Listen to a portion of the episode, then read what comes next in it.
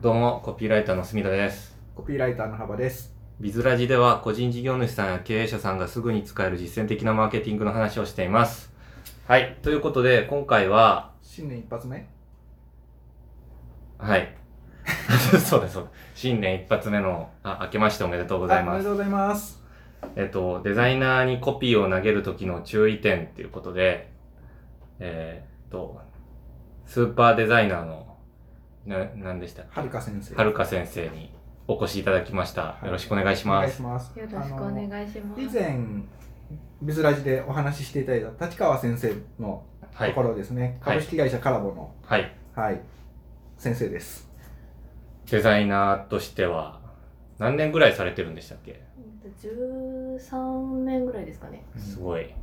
ベテランのはウい。ェブデザイナーで、はい。 LP でもホームページでも何でもござ何いでまもござれ。はい。封筒だって、チラシだってやりますよ。そうですね。最近やってもらったはあいの、うちが LP を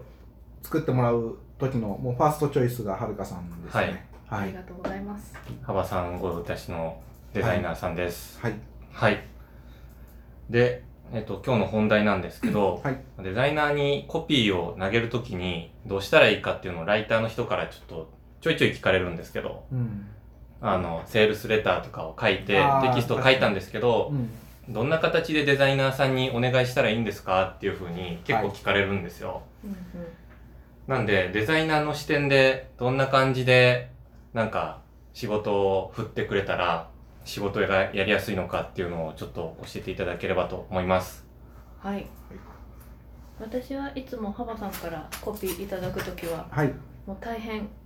まっさらなっていうか、 なんていうんですかレベルにも何にもつあいのてない。はお、オブラートに包まなくても全然いい ですよ。い。はい、はい。ただのは本,、い本文のようなものが。まっさらのテキストですよね、本当に。まっさらというか、あの、何の装飾もなく、はい、たまにカッコついてます。衝撃だったのが僕がワードでフォントのアップの仕方知らないでしょって住田さんに突っ込まれたんですよね一回あそうなんですよ。僕も、ハワさんの書いたコピー見て、あ、ハワさん、フォントの変え方知らないんだと思って、普通になんか言ったことがあって、はい、大きくできますよ、みた い な。あの、でも、まあ、それぐらいに本当に、あ何僕はの本当にベねタ、打ちです、本当にはベタ打ち、大きくなってるところとか、赤くなってるところとかないですね。ないです真っ黒で、同じ文字の大きさで。はい、はいたまにちょっと強調したいのかなっていう時はカッコがついてまはいあの正しい読み取り方をしていただいております、なんか、それでいいんですかねすそれではい私は大丈夫ですえっと、じゃあデザイナーさんの仕事的には、なんていうか、デザインするときに、テキストだけ読んで、はい何を考えながらデザインするんですか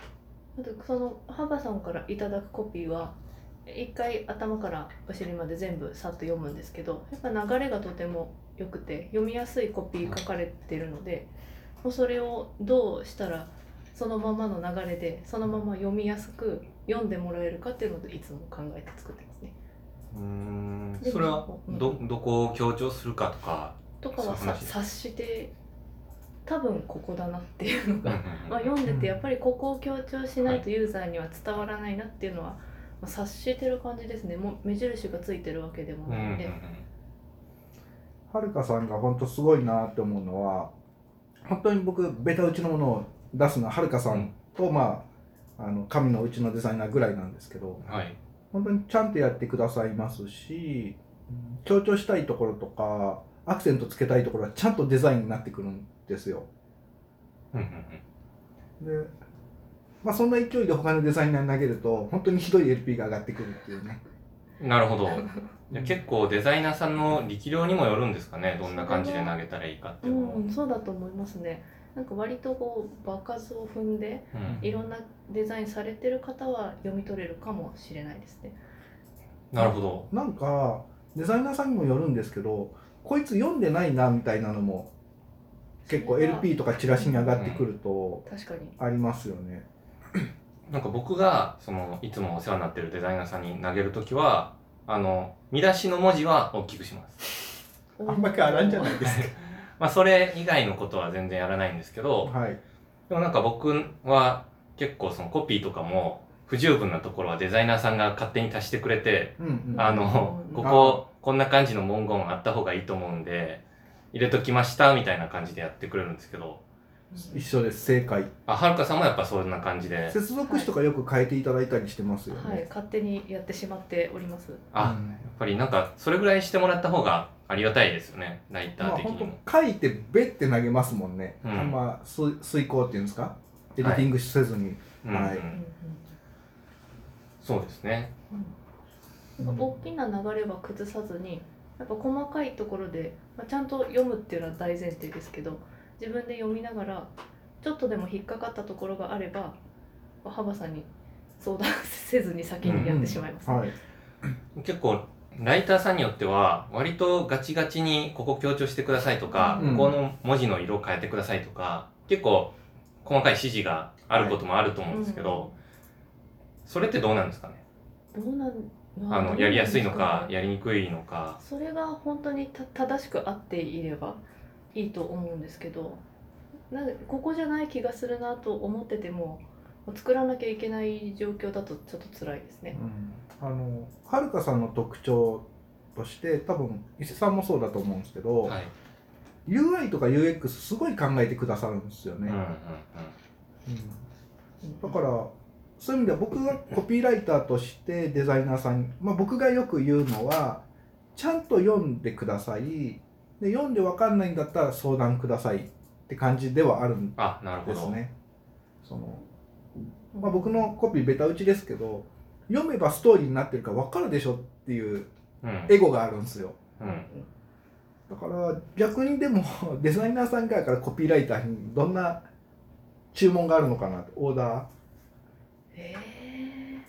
ーやっぱでもな内容の話になってきますかねどう見せるかっていうのはやっぱデザイナーの仕事なので、はい、やっぱ全体を通して分かりやすいかどうか読みやすい文章かどうかあとこのポイントが例えばあの LP とかでよくある3つのポイントとかあるじゃないですかはいはいはいはいあれが12個のポイントってなってたら多分突っ込みますし、うんおちょ確かっとにそんなにないないと思うって思う思うんで、うんやっぱ読んでて変だなと思うものはやっぱ作りづらいですね。ああ、なるほど。あくまでもじゃあ文章の分かりやすさわか的りなや部すさ分とが流すれごがい一大番 LP は大事かなと思います。事。なるほどですね。あとは、なんかよくワイヤーフレーム、うん、そのデザインの元になる、その、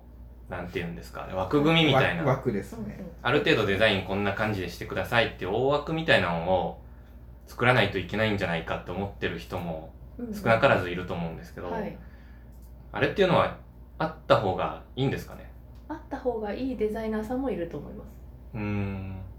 やっぱ多分デザイナーさんのレベルによってうんそこは変わってくるのかなと思いますね。あんまり情報なくてもできる人もいるし、ちゃんと決めてあげないとできない人もいると思うんで。なるほど住田さんどうですかワイヤーって作ってあげた方がいいと思う派ですかいや僕は作ったことないですよあ僕もないし自分ではなんかそもそもそんなことしたらデザイナーさんの良さが消えるような気がしちゃうんですよね、うん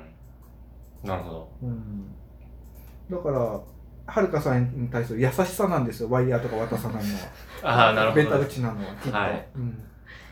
優さしせさてやっのてくれって感じですね。うん塊ですねそうなんです